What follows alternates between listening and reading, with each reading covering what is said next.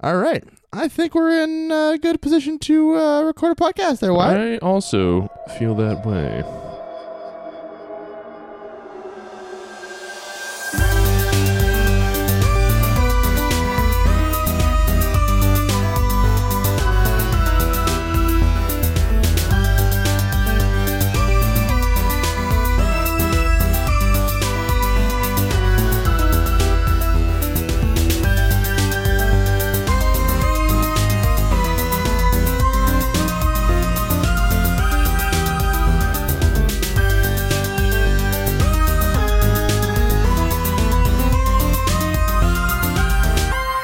Yeah, why would you want to listen to the song and not have all the bass ever? Exactly. It's just the bass. the treble is just like a distant, tinny sound, kind of Welcome to Super Duperstitious. paranormal podcast that really cares about its own theme song. it loves it so much. Written by our own Wyatt Shell. With contributions and further touching and fiddling. I thought about it. I was like, oh, you know, I arranged it. It's like, well, arrangement doesn't really make sense if you're not doing like concert band stuff, I guess. So I guess I think it would be produced by me, Produced? maybe.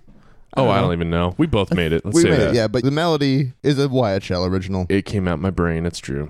Uh, I'm Wyatt. I'm Jake. He's Jake. It's true. And we're back for another week. Yeah, it always feels like it's been a thousand years when we do this It's been- bi-weekly. yeah, thousand years since we recorded last. uh, because we've been doing bi-weekly, it just seems so much further apart. So it's Yep. been one episode since you last heard us. It's been nigh on an eternity for us. Indeed, especially with how busy we both are. Oh my god! But we're Yeah. not here to complain about work. I can feel myself You're both falling into the vortex.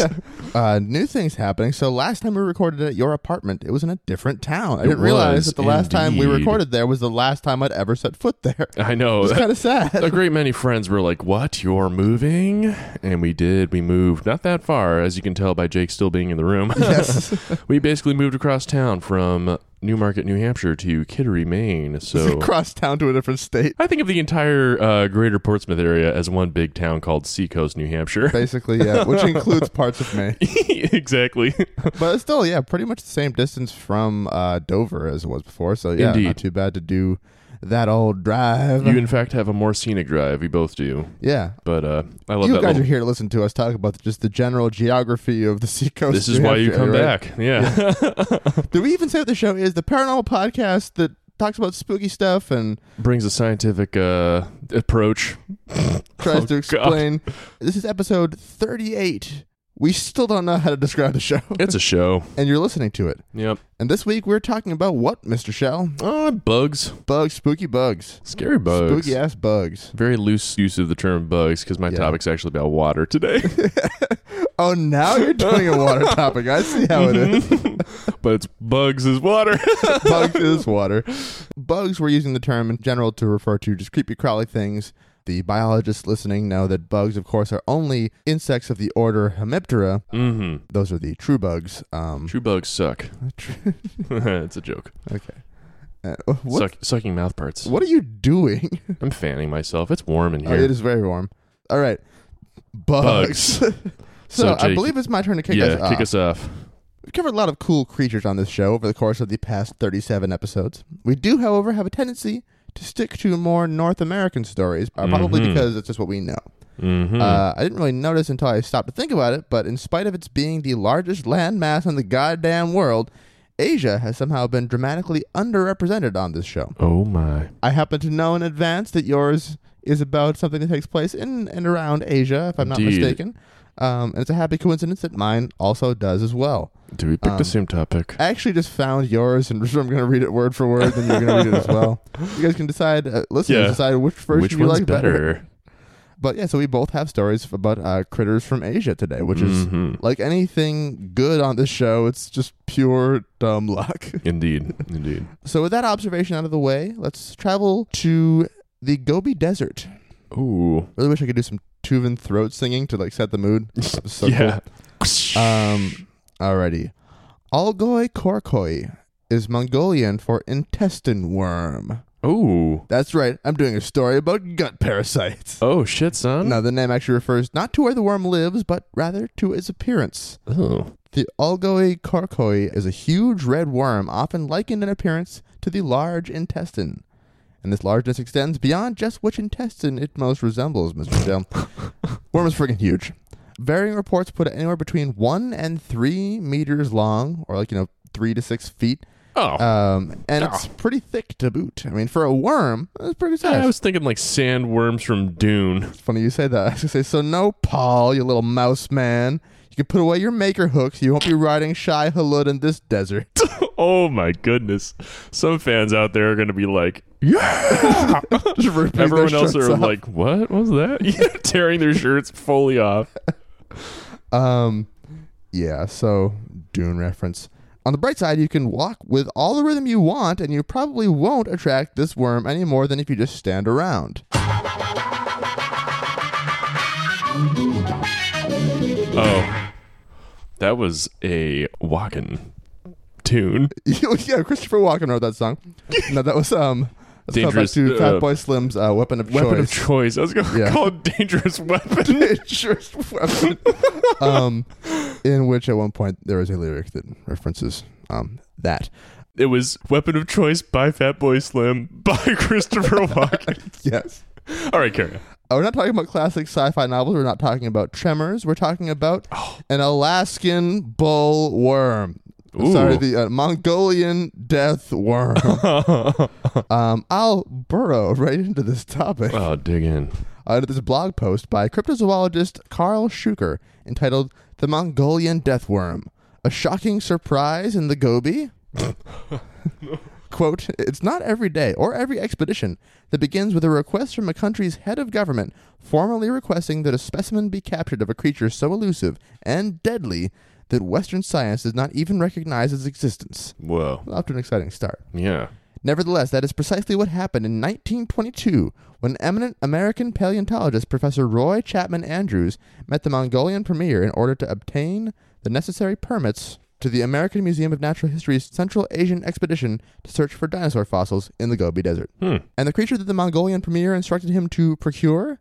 None other than the lethal Algoicarcoi, or as it is nowadays commonly referred to throughout the world, the Mongolian death worm.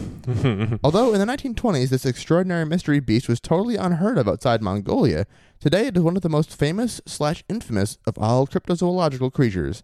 It's a pretty fun, popular one. It's just like I'd heard it before. And just, the name itself is like, what the hell is that? It's true, It sounds I've- so fun. It's true. And the more I learned about it, the more I was like, this is great. I like this. Oh, sweet. Um, I so it's cannot been- wait to hear. It's been covered in different podcasts and stuff, and now it's being covered in this podcast. So deal with it. Yeah, so its its fame um, is thanks to the series of pioneering expeditions to its southern Gobi homeland, launched by Czech explorer Ivan Makrela. The first of which took place during June and July 1990, and which subsequently attracted considerable interest internationally. Hmm. During his searches, Ivan collected a very impressive dossier of information concerning the death worm based upon eyewitness reports and other anecdotal evidence, which he subsequently made freely available to me to use as I wished in my own writings, which can be summarized as follows. Oh shit. He goes on. Its local names, Olgoe Korkoi and Alargorhai Horhai, translate as intestine worm because, according to eyewitness testimony, this mysterious sausage shaped creature resembles a living intestine. And I'm sure they mean in testimony. Yes. Speaking of living intestine, you said you have seen Annihilation, right? Yes. Yeah, there you go. Red in color with darker blotches, it measures 1 to 1.6 meters long and is as thick as a man's arm, but has no discernible scales, mouth, nor even any eyes or other recognizable sensory organs. So already we can see differences in reports on its size, uh, but intriguingly, nothing altogether outlandish. Mm-hmm. Not like some of the giant fantastical creatures various European explorers have gone in search of in other stories we've covered. Indeed. They're not trying to exaggerate the size to something just totally absurd. It's like, right. oh, it's just pretty big for a worm. It's a strangely oversized worm. Yes. It is said to be truncated at both ends, but according to some accounts, at least one end also bears a series of long, pointed structures at its tip. But only the tip. Um, Merely the tip, merely the tip. as the bad boys say. yes. For much of the year, the death worm remains concealed beneath the Gobi sands, but during the two hottest months, June and July, here, here, it can sometimes be, it can sometimes be Don't you mean encountered hot, hot? hot, hot. it can sometimes be encountered lying on the surface, particularly after a downpour of rain. Mhm. Locals claim that it Very can also be worm-like. found. Yes, you find it like on a random sidewalk in the middle of the desert, just like And then a, struggling to find the a edge. giant car-sized robin flies down and eats it. Oh my god! It's the Mongolian death robin. Carry on. Um, locals claim that it can also be found in association with the black socksowl, Halos Island amodendron, a yellow flowered desert shrub whose roots are parasitized by the goyo, uh, Cynomorium sangoricum, or sangoricum. What are you Sangor- I'm saying? sorry. Sorry, I'm so bad. Cynomorium sangaricum, a strange cigar shaped plant of uncertain taxonomic affinities. It's just a weird ass plant that grows in a different weird ass plant, and it looks like that. Oh, kind of look like cordyceps fungus a little bit. It kind of does, only it's big. Also, kind of looks like a uh, termite mound. Yeah, yeah, that's Um, a good but it's a plant. good ref. According once again to local lore, the death worm is deadly for two very different reasons. I've been saying this part because it's the reason everyone's so into this worm. Uh, if approached too closely, it is said to raise one end of its body upwards and then squirt with unerring accuracy at its victim a stream of extremely poisonous, acidic fluid that burns the victim's flesh, turning it yellow, before rapidly inducing death. Someone's induced death. yes. This worm does not fuck around. No, indeed. What's the other way? It is claimed that the death worm derives this highly toxic substance it, it- externally. I'll get there. Fucking let me get there. What's the other way? uh, either from the soxol's roots or from the goyo attached to them, thereby reminiscent of how South America's deadly poison arrow frogs derive their Uh-huh. skin toxins from certain small arthropods they devour. Sequestration. Yes.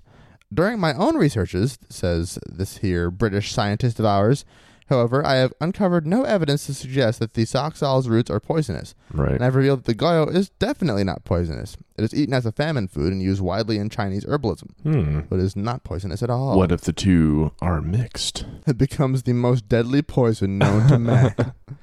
uh, so, if the death worm truly emits a venomous fluid, it presumably manufactures it internally rather than deriving it externally. Mm-hmm. Which, sure, why not? I mean, it's already a fantastical thing. Why can't it just make poison? Seriously. Even more shocking, in every sense, is the death worm's second alleged mode of attack. So here's the second kind. You I want to hear more about the first one.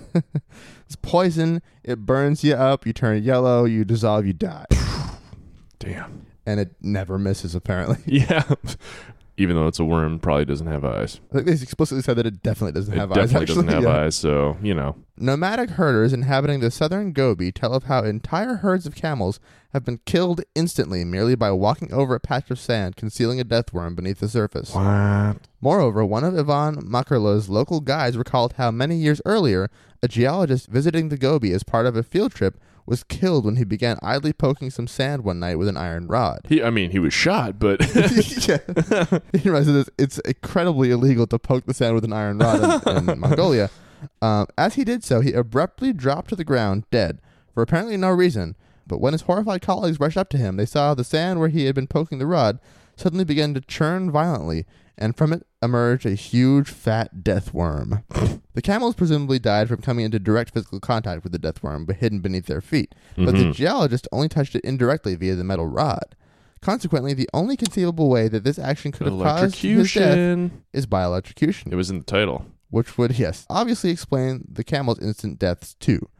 Uh, Shuker is downplaying this particular aspect of the death worm's MO here. No small number of takes on this thing have outright claimed that it can shoot bolts of electricity, basically. My It's- goodness. yeah, so death worm is really an apt description of this thing. Yeah, apparently so. Can shoot poison or bolts of electricity. it can also shoot bullets out of its Yes. skin with unerring accuracy. with unerring accuracy. Exactly. It spits bullets. Jeez. Uh, although there are several different taxonomic groups of fish containing species that can generate electricity, including the famous electric eel and Mhm. gymnotids, as well as the electric catfish, electric rays, uh, mormirids, uh, ragid skates, and electric stargazers, which sounds more like just a, like an old Bowie album or something. Yeah, maybe, it totally electric does. Stargazers. That's Um, very true. No known species of terrestrial creature possesses this ability. So, if the native claims concerning the camels and the geologist are correct, and always assuming, of course, that it really does exist, the death worm must be a very special animal indeed. But what precisely could it be? Hmm. We'll talk about some real animal science now. Lay it on me. So, welcome to the Mongolian deathworm, Wyatt. It's awesome, it's ridiculous, and it is, unlike a lot of such creatures, apparently not just the invention of white people showing up to the scene and like wanting to make crazy Turns story out other of things. folks have imaginations too, I guess. Yeah. So denizens of the Gobi do seem to genuinely fear the creature, at least Right. traditionally. I see. Okay. Um, as younger generations move more and more towards globalized culture and further from traditions, this Mhm. particular bit of folklore has been on the decline. But it was at least there to begin with and for a while. It wasn't Right. something that was invented later on by white people just being like, oh, weird thing. Um, or, you know, like things that the locals weren't actually scared of that white people became scared of. Like, wait, that's there. What is it? Like, no, it's not a thing. Like, no, we're so scared of it. No, Whoa, that's not a no, yeah. I'm I'm afraid of it, so it must be real. exactly.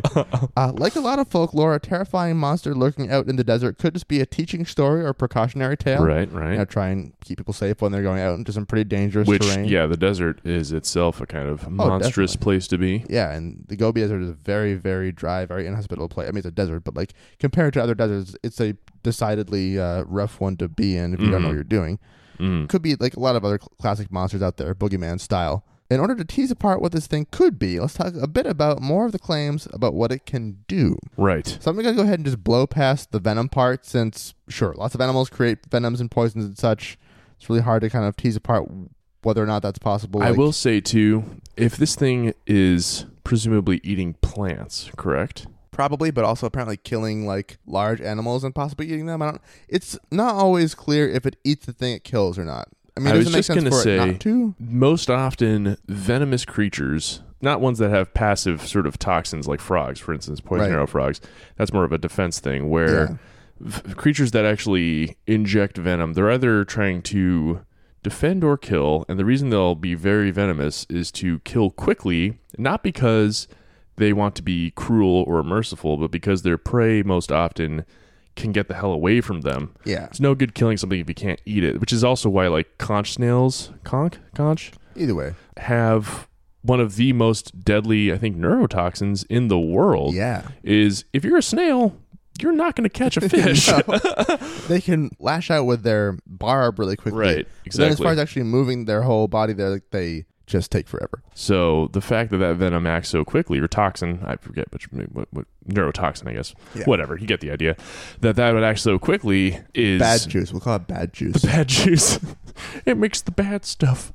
You know, it's in proportion to their inability to catch up. So a Sure. worm that can navigate the sands, do all this and that, but is maybe mainly eating plants and sometimes just killing other things by spitting on them. Doesn't make a lot of sense. Doesn't sound biological. But the only argument for eating plants is the idea that it gets its toxins that way. Oh, s- I see. So I see. it may not do that at all. It may just eat animals. It may just hunt Right. large animal prey and then yeah, dissolve them with its poison and then slurp up the whatever. I don't Slurp know. up through the grit, grit Yeah. of the sand. yes.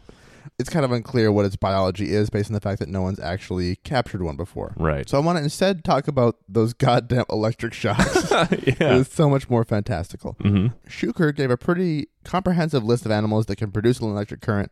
I'm just going to go with the most powerful and the most well known, the electric eel. Mm-hmm. In addition to getting itself lyrically featured in a fucking fantastic MGMT song in 2007. yeah, I was thinking about it this whole time. Actually, I'm like, when should I say this? Yes. Uh, the electric eel is impressive for being able to generate a shock of up to 860 volts and 1 amp, thus 860 watts. Mm-hmm. um, for a duration of two milliseconds. It's bad news for fish, but not so much for humans. It takes about 700 milliamps directly to the heart for at least 30 milliseconds to actually stop it and thus kill an adult. Still an incredibly brief amount of time, but Very, very brief, but um, Long, yeah. 15 times longer than what Right. an, an eel can, can sustain their, their shock for. Uh, so, in spite of the strength of the eel shock, which is, yeah, a lot more volts, it just doesn't last long enough to do the necessary damage. mm-hmm. You won't like it, but it won't kill you. Mm-hmm. So, how does the eel do this? Eels and other electric fish have specialized cells called electrocytes, which are in many ways like muscle cells in terms of just the general way they kind of act. Um, they generate charge by pumping positively charged sodium and potassium ions out of these specialized cells via protein active transport. Um, so they, you know, they cost them energy to do Mhm. that, which makes sense. They, Mm. they're going to create electric charge. kind of charging a Um, battery. Actually, there's some people argue that it's possible that some like the uh, invention of the battery came from people observing electric eels. No shit. It's the idea of the chemical potential energy being created and stuff. Uh, That's cool. yeah, possible. So to learn more about energy and stuff, check out episodes 19 and 20, our super duperstitious special report looking into new age energy phenomena. Mhm. S- specifically episode 20 we talk about what energy is so yeah they actively pump the positively charged ions out of their cells which then builds up a negative potential within the cell about 0.15 volts per cell uh, the cells Hmm. are all stacked together such that they compound their charges Ooh. and then a special set of nerve cells then controls when the charge is released typically when the animal locates prey and is within range to stun it and then all at once it'll just release all that charge in one big kind of shockwave Right. in the unlikely event that an eel were to shock you, which it wouldn't really do because it's really more what it does for hunting, not really for a defense thing. Though it does for defense as well. It can, yeah. It- It's usually just it's um not as effective because the things that it's trying if it's trying to defend itself against something that could hurt it, the shock isn't really powerful enough to do too much damage. I see. So if it did do that to you, uh, it would likely not be any fun, but it would not be deadly. Right. Uh, for perspective, a taser peaks at about 50,000 volts. It actually delivers maybe 1,200 volts uh, to the body and hits only about 2.1 milliamps. Oh wow. Again, it takes about 700 milliamps directly applied to the heart to kill you. Holy shit. So 2.1 milliamps, which yeah, I mean, amps and volts are very different things as far as one is a measure of Aren't speed, people one like is power. tased into comas and shit though? if you keep it up for long enough, it can do some damage. I mean, think about how much of your I guess nervous that's system the is, is difference. electricity. Yeah. The So the timing is- eel is, like zip, and the taser could be just like oh, Continuous, enjoy yeah, this. yeah. Yeah. So taser you think is being one of the nastiest electrical things that we have out there that doesn't just outright kill you right away. Um, and it's still, yeah, much more powerful than what the eel has going on. Mm, hmm So even if we imagine an animal that can generate a charge as powerful as an electric eel, which again is the most powerful biologically Biological, produced right? charge we know of, it would have to hold it for 15 times longer than the eel can do in order to kill a human. And it would have to apply the shock directly to the heart in order to do so. so if it's going to be shocking them anywhere, it'd have to be even more powerful than that. Um, and for longer, probably. Right. Consider also that eels and all other electricity wielding animals have the benefit of living in water. Yes. powerful conductor. exactly. Uh, and As consider opposed that to sand. Sand and air are less powerful conductors. Yeah. Especially if it's trying to fire a bolt of Yes. electricity, like the eel practically touches the thing it's going to shock. Yeah, and actually, it can concentrate. It's um like the shock that it gives sometimes by like kind of curling itself up into like a C shape and then Oh, like touching cool. the thing with like both ends of its body, kind of a thing, and Damn. create, like the circuit that way. That's um, cool. which is pretty cool. I didn't see any numbers on what that like does as far as like if that changes the Hmm. actual amperage. I I don't know. I d- also don't really know much about electrical anything to really speak Fair. on that too much, so I don't want to get Yeah. too far out no. of my depth. I just know uh, volts, amps, watts, hey, those things. Yes. I uh, I can't challenge you. Uh, simply put, the likelihood of any terrestrial animal generating a charge powerful enough to arc across the necessary distance to actually kill victims the size of those supposedly Mhm. taken down by the Elgoe Korkoi, well, it's pretty damn unlikely. Yeah, I believe it. Few different cryptozoologists have suggested that the Mongolian death worm is not a worm at all, but most likely some kind of reptile, if it is a real Ooh. animal. Okay. Uh, they're still sticking to the assumption that it exists, but hey, why not have some fun with it? Yeah. At Right. that point, I was like, hey, we could still maybe there's something out there. So folks like our friend Carl Schuker, as well as another British scientist, Richard Freeman, who is zoological chair of the Center for Fortean Research, Hmm. and I actually heard him on I think Monster Talk, and he's like he's not some crackpot guy. He really he is a cryptozoologist in the sense that he wants to find undiscovered species. Not that he necessarily Right. believes in all like ridiculous crazy stuff. Right. Very Um, cool. Very cool. So the two of them both suggest that it could be some kind of sand boa, or Hmm. more compelling still, an amphisbenid. Hmm. The latter scientist, Richard Freeman, actually led an expedition into the Gobi in 2005, and upon Mhm. finding nothing, he decided that the tales of the worm's powers must be apocryphal, and the worm itself is probably a misidentified reptile. That so makes more sense. He was yeah. assuming people were genuinely seeing things at some point and reporting on those things, not just making up a story out of whole cloth but they became like the receptacle for all these other crazy features. Yes, like just Yeah. making much more just kind of mythological traits and stuff that make them I- yeah, scarier. I like that. He did, however, hold out hope that it was a cryptic reptile. So right there is a good example of the fun that can be found in cryptozoology without going off the everything is monsters deep end. yeah, right. Um, but yeah, I just threw a taxonomic name out there a second ago and haven't elaborated on it, so I'm going to do so now. The amphisbenids are the family of worm lizards, a Mhm. weird ass limbless lizard known for living mostly in warmer climates. hmm So here are some photos I can of see them in uh, my mind. the as genus Amphisbena, which looks kind of like Yes. a wormy snake sort of well. thing. hmm They're kind of, you know, Kind of cute in a gross way. Exactly. Perfect description of them. They are lizards as opposed to snakes, um, just based on their you know their actual anatomy. Even though they have no limbs, they are not quite the same as snakes. So those are just members of the family. Um, I think that specifically is the genus um, Amphisbena. Mm-hmm. Uh, so that's Amphisbenia, which looks like a kind of wormy snake thing.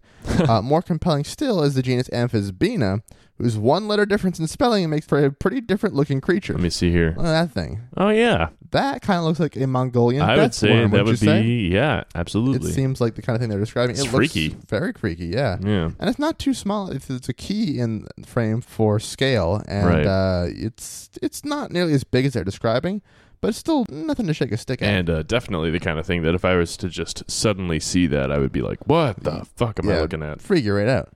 None of those these are particularly large, like I said, and none are known to live in Asia at all. They're found throughout South America, coastal sub-Saharan Africa, a little bit of Spain, and the Arabian Peninsula. Cool. Notably, their distribution in the latter peninsula, in fact, puts them smack dab in the middle of Wyatt. I don't know. That's right, the Arub Akhali Desert, home of the ghoul. oh, Um, so, if they can handily survive in one of the harshest deserts in the world, and indeed the largest contiguous sand desert in the world, hmm, then perhaps they could also live hidden in the Gobi. hmm, So, back to Carl Schuker's blog post. Here's some more quotes. hmm There may be another very different reason why these expeditions have returned empty handed. Some locals claim that death worms have been seen far less frequently in recent years than in the past. Who knows? Perhaps just as the rest of the world has finally started to learn about and become interested in it, the Mongolian death worm has begun slipping inexorably into extinction. Mm-hmm. We think about something that, that lives in an Yeah. environment like that, it could be susceptible to climate change, too. easily, easily so. Yeah. How ironic that would be. Almost as ironic, in fact, as Professor Roy Chapman Andrews' straight faced promise to the Mongolian premier back in 1922 that if his expedition did indeed encounter a death worm during their search for dinosaur fossils in the Gobi, they would do their best to secure its capture using a pair of long steel collecting forceps. Hmm. In view of what reportedly happened to that hapless geologist who poked one of these fearful creatures with a metal rod, it's probably just as well that Professor Andrews and his team never did find any. Indeed. So that's how he ends his blog post, and that's how I'm ending my tale I today. enjoyed it very much, Jake. Thank you very much Yeah. for that. It's very cool. I uh It's a really neat, weird creature that I do like the idea that some of those guys had about it being some kind of just like cryptic reptile. yes. That'd be cool if it were a real thing.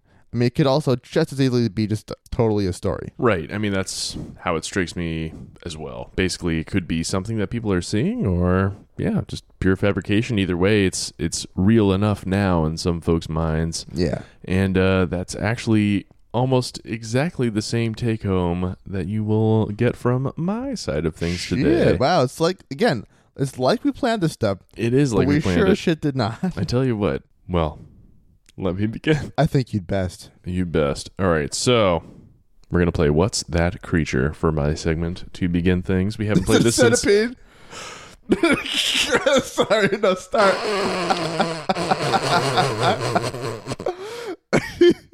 Yes. I love- when you said the name of the thing, I wanted to look at it to make sure I didn't know Mhm. it. And I just saw, so. But no, go ahead and I'll try and guess based on the clues. No, no, no. No, I want to try. I want to see if I would. Reach. No, no, no. No, please, please, I want to try. I, wa- I like to hear your clues. Just say centipede after every single one Yeah. of them. Um, from Southeast Asia. Is it from Vietnam? Could be. How much of this did you read? Just those two things. A picture of a centipede. You saw and centipede Vietnam. I don't remember the name of it. I don't remember the name at all. Okay, okay, yeah, we'll see. Just play guess that name. Aquatic, Okay. many fins, Many fins. See, I would never have guessed centipede. up to 45 meters in length or more, Super whale. lobster like tail, uh, less whale, Armor like plates. um, Mechagidra. Yeah. And then I wrote, is a giant centipede. um, today I'm talking about the conrit, Conrit. Okay. which is the Vietnamese word for centipede and also the name of a monstrous bug like sea creature said to stalk the waters of Southeast Asia. Thick. Here's an actual doodle I found on Cryptomundo. Ooh. that is definitely a doodle. First, the background. Why are there coffee stains on it? Yeah. why is it clearly on a napkin and why are you handing it to me? the conrit, or at the very least, a lengthy serpentine sea creature with a great many fins, has been sighted for hundreds of years, mainly in the waters of Southeast Asia, but from further abroad as well. Um, and for something that sounds like a giant water bug whale sea monster, I was actually surprised at how much coverage this thing has received across the interwebs. For now, though, the following are some edited excerpts from Cryptomundo. Lay them on me. The first modern discussion of these animals took place in the 16th century work, uh, L'Histoire entière des poissons, Hmm. by the quote unquote father of ichthyology, uh, Guillaume Rondelet. Uh, what he called the quote cetacean centipede had a multitude of feet, which were the oars with which it propels itself. Hmm. Um, this so called cetacean, which was frequently seen in the Indies, stated Rondelet, was first described by Alien, which sounds hilarious, but it's A E L I A N. All right. Um, That's alien. Yeah. in his On the Nature of Animals, which was, I guess you could say, published in 200 AD, Shit. as the quote, great sea centipede, unquote. Alien told how this animal sometimes beached, and witnesses would describe the lobster like tail and hairs of the large nostrils, which incidentally sounds more like a walrus to me now. That does. it's a sea centipede, just a walrus. so, though the legacy of the Great Sea Centipede is centered on the South China Sea, sightings in other parts of the world give hints of an earlier and more widespread distribution of this type. One detailed record of a sighting was noted by the Illustrated London News. It came in the form of a letter from Edmund J. Wheeler, who was quoting from the logbook of his company's ship, Princess, recently returned from China. Uh, when going around South Africa on July 8th, 1856, Around um, the Cape of Good Hope. the ship's captain saw a quote large fish with a head like a walrus and 12 fins, six on each We're side. getting more and more in walrus territory here. Indeed, but the six fins on each side, that's weird. Yeah.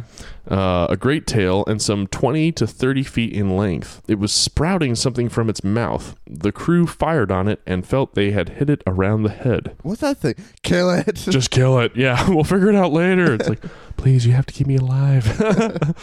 um, years later, Commander Hugh L. Pearson and his lieutenant W.P. Haynes, both of the HMS Osborne, cited in an official report to the Admiralty that they had seen a sea monster, but not one that was exactly serpent like.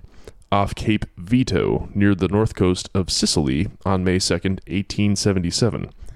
Remarkably, it displayed a 30 foot long row of fins, which appeared to stick out from the side of the animal rather than from the back, as many sea serpents of the time are described as yeah. featuring. When they drew closer to the creature, its head was, quote, smoothed down its back like a seal. Or perhaps a walrus. Walrus. it's a walrus. um, Everywhere walrus. just super long and tons of fins, but still just a walrus. I guess. Curl me. Uh, you missed when you shot at me. Uh, additional stories would emerge. Same one. Yeah, everywhere. every single time. Lives like 2,000 years Just cruises around the world. looking for people to see it. yeah.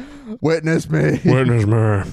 Additional stories would emerge in the coming years, all of a similar piece. Returned seamen and ship passengers struggling to describe a lengthy, seemingly armor plated or smooth bodied creature with many appendages or fins down its sides. Hmm. But most of the sightings of the Great Sea Centipede, as it's called, are tied to Indochina. French doctor Armand Krempf, founder and director of the Oceanographic and Fisheries Service of Indochina, conducted the first efforts in research on the conrit in the 1920s. He interviewed an eyewitness, a 56 year old Annamite native, Tran Van Con, who reportedly touched a beached conrit in 1883. touching it. Like, I don't Yeah. know, it's just a weird description. He's like, I touched the penis. It had six on each side. Smooth like a seal. it was a walrus.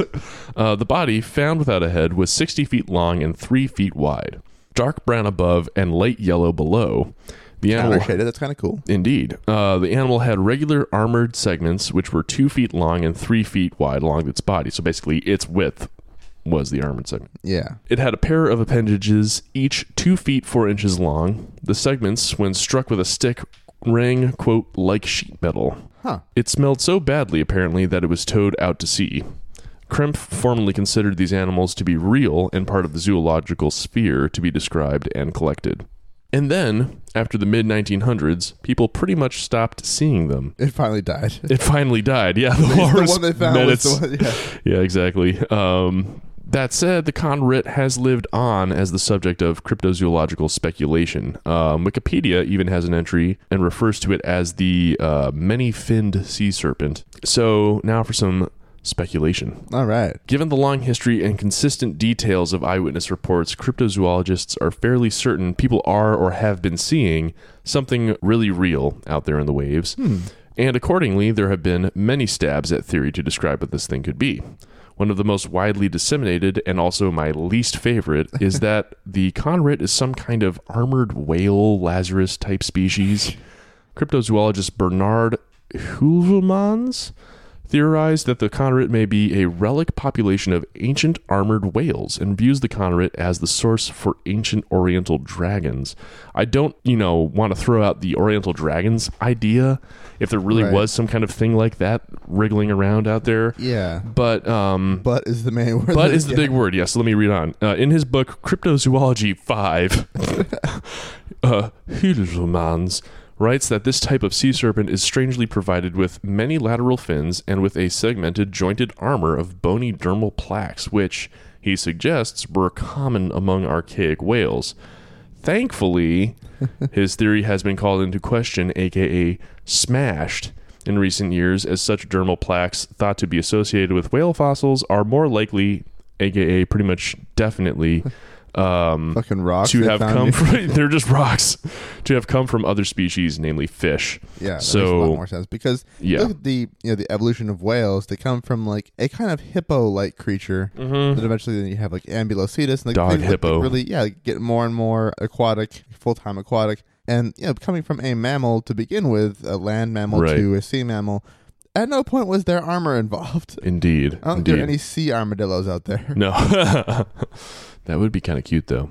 Um, but fish on the other hand, Plenty of armor. they're going all out. Um, and prehistoric fish especially were Oh yeah, armored up. Let me Google armored fish, big prehistoric. Ah, Dunkleosteus. mm, Sounds like a crazy beer. definitely has bone involved in the name too. Indeed, this guy was a bad boy. You'll recognize him. He had the big armored Oh, head. Yeah. make, Yum. made the big chomp. Anyway, armored fish, they're real and were. Uh, so, but not whales. No. Another theory is that people have seen a whale's backbones or the caudal bones, which are the tail bones, Mm-hmm. of a very large oarfish.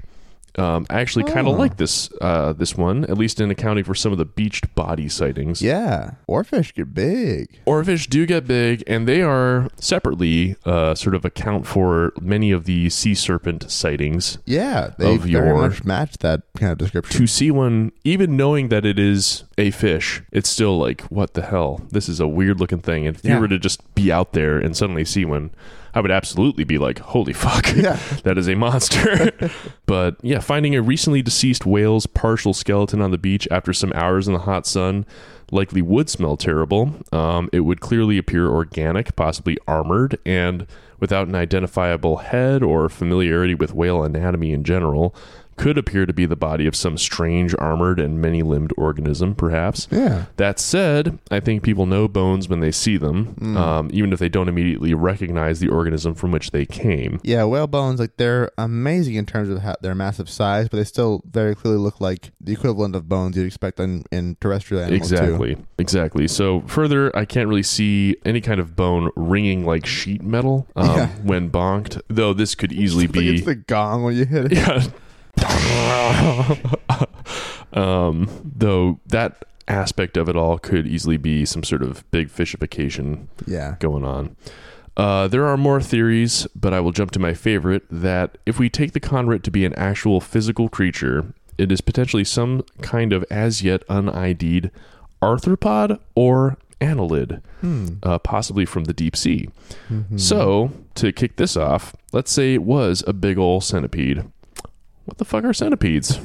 I think it's fair to say that the fact that whatever this may be has been so consistently described as a great sea centipede is kind of a serious salient point. Yeah. Centipedes are highly distinct arthropods. They're elongated and segmented.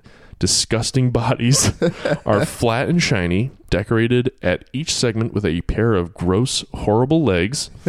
They're the largest terrestrial invertebrate predators in existence today and typically kill their victims by clamping into them with two oversized, fang like, venom injecting appendages which are actually highly modified, even grosser legs at the front of their repulsive, wriggling bodies. They freak me out. uh, despite their name, centipede, 100 foot, no centipede has 100 legs. Rather, they have between 30 and 354 Jeez. depending on Wow. the species. Um, centipedes are the object of fear for many people around the globe, despite not actually posing that much of a lethal threat to adult humans, specifically those without allergies. Uh, it's sort Mm-hmm. of a similar risk I read uh, of anaphylaxis to folks who react poorly to like bee stings as well. There you go. Um, Now, if you multiply one of these guys by 10, you get the just cutest, cuddliest version of uh, of any kind of bug, millipedes. Millipedes yeah, are that's so right. friendly. Legs wise, Yeah. not size wise. I was gonna be like, "What are you talking about?" yeah, millipedes are cute. I guess divided by 10, I should say. Divided by 10. By, divide by 10 becomes milli, yeah. I- Oh, there wrong you go. way. I Yeah. like it. But yeah, millipedes, very cute. So the difference being that uh, centipedes are carnivorous, millipedes, I believe, are herbivorous. Mm-hmm. Mm-hmm. And so they're much far more as I know. docile. You just like hold one into something that's burrowing into your arm. The, oh God, that would be It's like, oh no, they're not herbivorous at all. the body horror factor. Yeah. Oh, Oh no, uh, they're they're very slow moving. They're pretty, just- they're kind of sweet by comparison. they do sometimes extrude uh, toxic chemicals though as a defense mechanism. Oh no, I think, or at least I know that certain lemurs. This can be seen in a nature documentary. I forget which one, but they like get high Hmm. One of 'em. on millipedes. that's awesome. they like bite them, and the millipede like releases this chemical as a defense, and the lemurs get like drunk. Dude, you Or, like- peed in tonight? We're yeah, he peeing. getting peed. and that also changes the song "Millionaire," I think, or what- how's it go? I don't know. This song. Yeah, Gotta wait till the PCE. refrain. Is this real? Clizzy is Peed, here, peed, Ramilly. Yes, Um. that So, one. uh, we can cut around this. So, yes. Where am I? Centipedes are the I object mean, of we- fear. you can cut around this. You can cut around this, Jake. Um, centipedes are the object of fear for many people around the globe. Already read this. In fact, so recounteth Wikipedia, a 19th century Tibetan poet warned his fellow Buddhists, quote, If you enjoy frightening others, you will be reborn as a centipede. oh, Cute.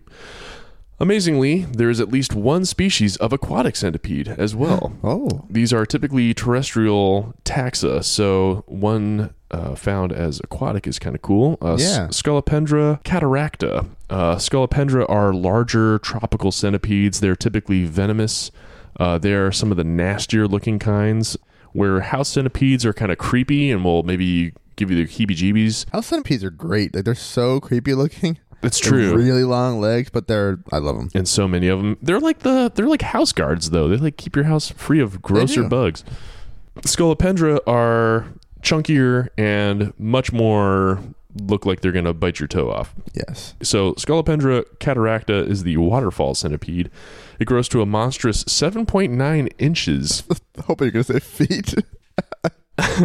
20 centimeters in length. That's Um, still huge. It's still big for a typical bug. Uh, George Beccaloni, an entomologist and curator at the Natural History Museum in London, apparently found one of these guys on his honeymoon in 2000.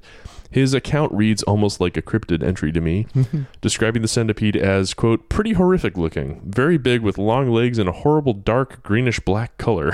um, I hated it. I hated it. I had no fun. And when scared away by his presence, swam like an eel below the water's surface. Hmm. Mm-hmm. Um, also appropriate to the Conrit legend, these guys can be found in Southeast Asia, Oh wow. along the banks of waterways in Vietnam and Thailand.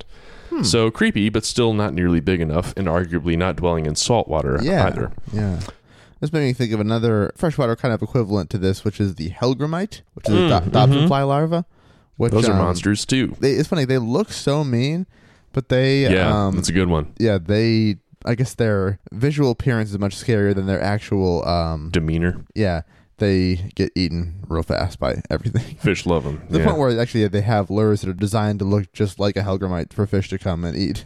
Trying That's to- funny. yeah. I remember uh, catching one one time thinking, "Oh, this thing is so cool," and then putting it in a tank. And this is in fifth grade. We had a tank that had, I think, two sunfish, not mola mola sunfish, like the oceanic sunfish. it's just its The bottom fuck part is- of its fin Yeah. is in there and it's just sitting up out of the tank. It's a baby wheel, dude. the thing's diet. No, uh, sunfish like bluegill, like that kind of sunfish. um, Ah, Uh-huh. yes. Freshwater.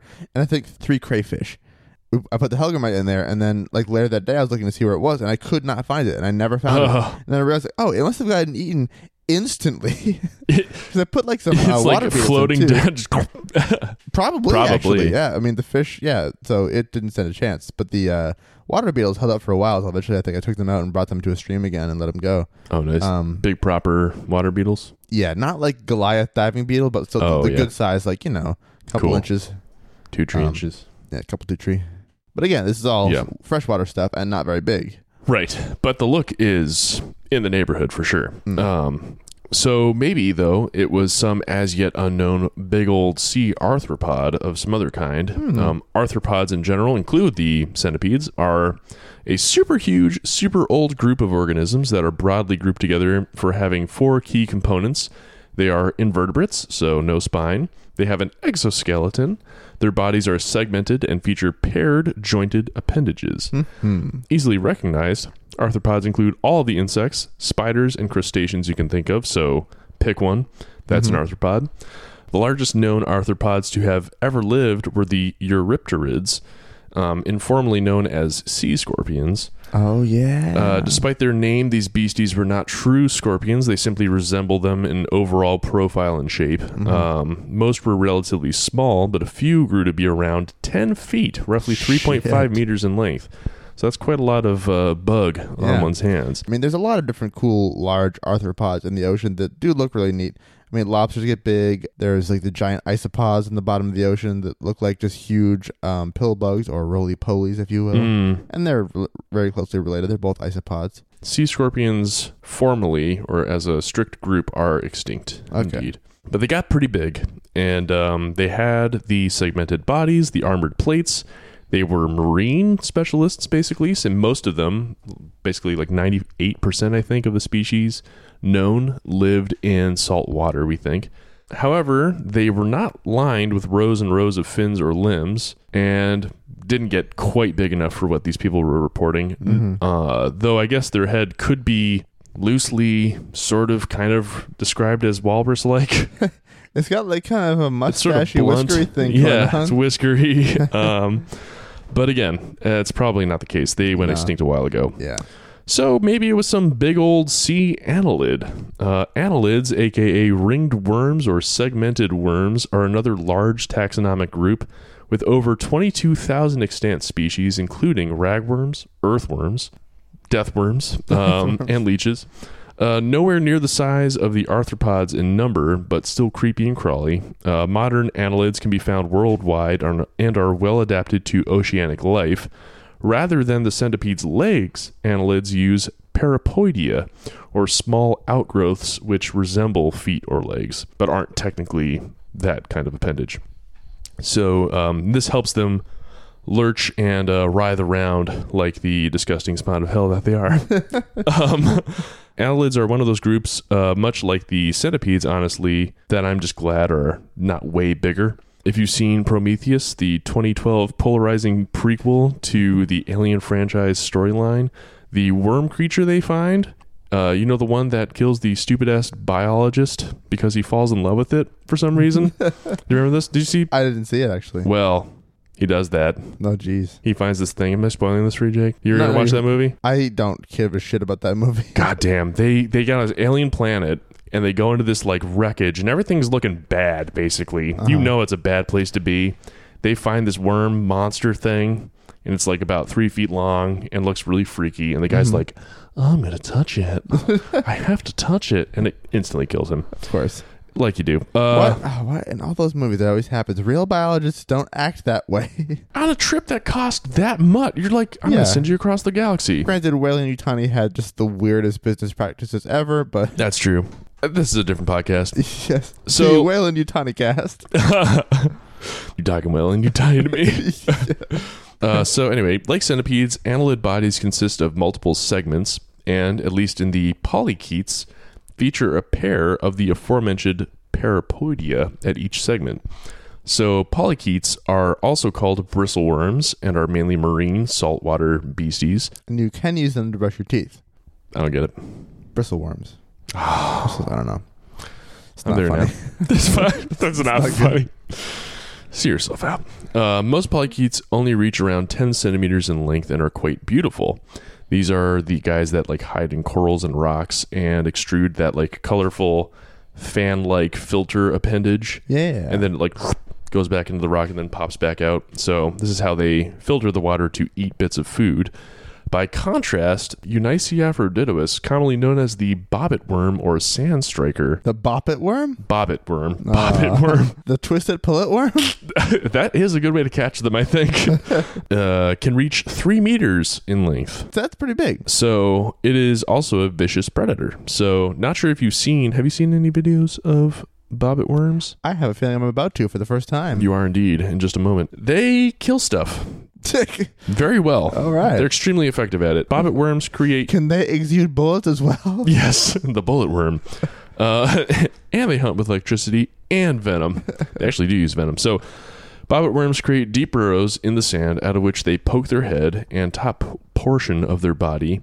Their mouth parts are conspicuously defined by a pair of vicious pincer like claw- uh, jaws. Ooh, is this like the one that was found in someone's um they didn't know was in their aquarium for Yep, like I years? have that video. nice. which, much like some centipedes, inject their prey with immobilizing slash killing toxin. The jaws also feature a trap mechanism, so they sort of lock open, and once something swims close enough to tickle one of the five sensitive at- antennal appendages, snap, done. Um, So they also just so happen to occur in the waters of Southeast Asia. hey. So I'll show you some videos. And uh, just think about what they've described when seeing these. Yeah. So here's just an annelid. Ooh, look at it swimming. Okay, so that looks so much like what you're describing them seeing. Crazy, got right? the yeah the appendages on the side that are kind of fin like. It's waggling like an eel. The little oh, that's cool. it's very pretty. I think people would have It is. reported this. So we're we're watching a video of, and we'll post this too, but it is a worm creature in the water. Uh, someone has dipped their camera down into sort of like a bay by maybe a restaurant or something to capture footage of this worm wriggling along and it's very brightly colored it's red with like blue dots down its back and at each segment it has a little sort of fin so exactly the same concept as what had been described in the past It's the classic uh, GoPro on a stick dunk shot. Indeed. It's uh, Scott Ripley's favorite shot to get. Scott, I know you're not listening, but if you were, shout out to you. Don't What about you, shut. Scott? Welcome back. And here is the bobbit worm in the tank. I think you were talking Oh, yeah. about. I had So- totally forgotten. Actually, people were referring to this when describing the um, Mongolian death worm. Like, like, oh, there are cool, scary worms out there, but yeah, totally different thing. Pretty freaky looking. so they had this aquarium for a while and they were taking it apart like um like they were removing the fish and stuff and they were emptying it out and things and then they found this three meters oh my god It can grow up to that. This is Oh, 1.5 okay. meters. All right, 1.5 1.5 meters though, that's Still still, big. huge If the thing looks monstrous. Nasty, yeah. Apparently, just hiding underneath the bottom, like you know, rock gravel stuff that you put in the bottom of uh, an aquarium for a while, and apparently just eating whatever for years. and uh, they finally found, like, oh, this is here. Oh my god! Pretty gnarly. That would be Yeah. very surprising to find. So this is it in its least favorite place to be because it is totally exposed, sort Yeah. of wriggling around, looks like it's trying to get out. One upside I can say to that particular experience is at least they found it by like emptying the tank and then it was there, as opposed to like reaching to the tank at one point suddenly it, it, like just jumps out and tries to bite them or something. Very true because bobbit worms don't actually have brains, I've read. Really, just like I feel like that's ganglia wrong though. Let me clusters? let me double check then because I also read it, that it does have a brain. I've heard that about a bunch of bugs though. People like the definition of brain gets really loose when you say "Oh, how many different clusters of nerves have to count to be a brain. Right, right. We'll assume it has three brains until proven otherwise. So many brains, but it it certainly isn't using its vision very No. well. It it does use shadows, but it's not like having any kind of fine shape recognition. Right. It's just a pure light dark thing, and then the five uh, feeler bits are what triggers its bite. So that's it, sort of wriggling around. And then here is some video by the Smithsonian of it killing and eating stuff. Boy. This is the scarier aspect of it that I don't think I have Indeed. seen. Oh, look at that mouth. Jeez Louise. Yeah, it's no joke. That does look like it would fuck you up. It's like several rows of biting mouth Yeah. parts. It's like the Um, Predator from the movie Predator times three or so. I don't know. I guess or I guess I had four of those things. This is like an extra set. Oh, this fish is Cut in for a ahead bad to time. fish having no fun. Oh, oh wow, It, it misses one, and this is kind of cool to see because it like wow. So yeah, the the mouth That's so parts monstrous. like they're they're rigid mouth parts, and they quickly close in, but also pull in at the same time. They retract oh all at once. Wow, it's like death scissors. for real. Again, Fish something was- that I'm glad is not much larger than it is. Yeah, and it's the ocean floor. boom, fishes toast. Incidentally, the bobbit worm got its name from Lorena Bobbitt, Hmm. uh, a woman who, in 1992, upon learning of her husband's infidelity, uh, chop off the penis. Oh God, did she? She did indeed. They really named it after that? She, they really did. The guy who uh, defined it was like, let's call it the bobbit worm. That's funny. She she chopped his penis off Wow. and was immortalized as this penis horrible chopper worm. Oh, yeah. Um, so so could it could it be some kind of bobbit worm or annelid that has been abyssal gigantified? Perhaps I Hmm. don't know. That's a theory I like, but I there's no evidence whatsoever. Right, and then also, why would it be showing up on the surface enough for people to see it multiple times? Precisely what I wrote next. Oh, Um, word for word. Oh, Wow. almost, yeah, yeah. Why would it swim in the open ocean, particularly during the day? Because bobbit worms are nocturnal, and Hmm. many deep sea creatures would not really have any circadian uh, light based trigger. Maybe I Yeah. don't know. Perhaps bobbit worms for sure are nocturnal, and uh, particularly why would it swim near the water's surface? Because a lot of these things were seen from ships. So we may just have to wait and see, or it was just an oarfish, They're probably an orphish. probably an oarfish. And that's um, that's what I got for you. That's really cool. So we got two different worm-like crazy creatures, both from uh, different parts of the uh, Asian continent, Indeed. Hmm. Hmm. and both Oh, uh, pretty spooky. Mm, pretty spooky bugs. Not bad. Spooky bugs. I really wanted to find some kind of like haunting story involving bugs specifically, but it didn't show Ghost up. bugs. Ghost bugs. Gotta go to Japan for that one. Probably, yeah. So Bugs there's uh there's our tale of of land and sea for this week. Surf and turf, worm edition. Oh. God, but yeah, so we thank you guys for joining us again this uh this week, this episode. Had a lot of fun j- coming back again. It's always nice to get back into it again, especially indeed. when it feels like it's so few and far between It's- these it's days. been years. And we look forward to doing this again. Hopefully, in a couple Yeah. weeks it won't be quite so humid. I guess the next couple weeks It'll, be, Absolutely. it'll be in my apartment, so it will be air- air conditioned a little Oof, bit, that'll be nice. very slightly at least. Um, um And uh, yeah, thank you guys very much for tuning in. As ever, if you have any stories that you'd like told or have uh, topics that you want covered, please reach out at uh, contact at superduperstitious.com. or if you have your own tales you'd like to share with us Yeah. about really anything at all, we'd love to hear them. We really would. But otherwise, you'll be stuck with listening to these two goofs. So, Whatever we decide to talk about, you're going to listen to. indeed. We'll make you. Thanks very much for joining in. And Thanks a uh, lot. yeah, we'll see you guys soon. Sounds good. Bye. Bye. Thank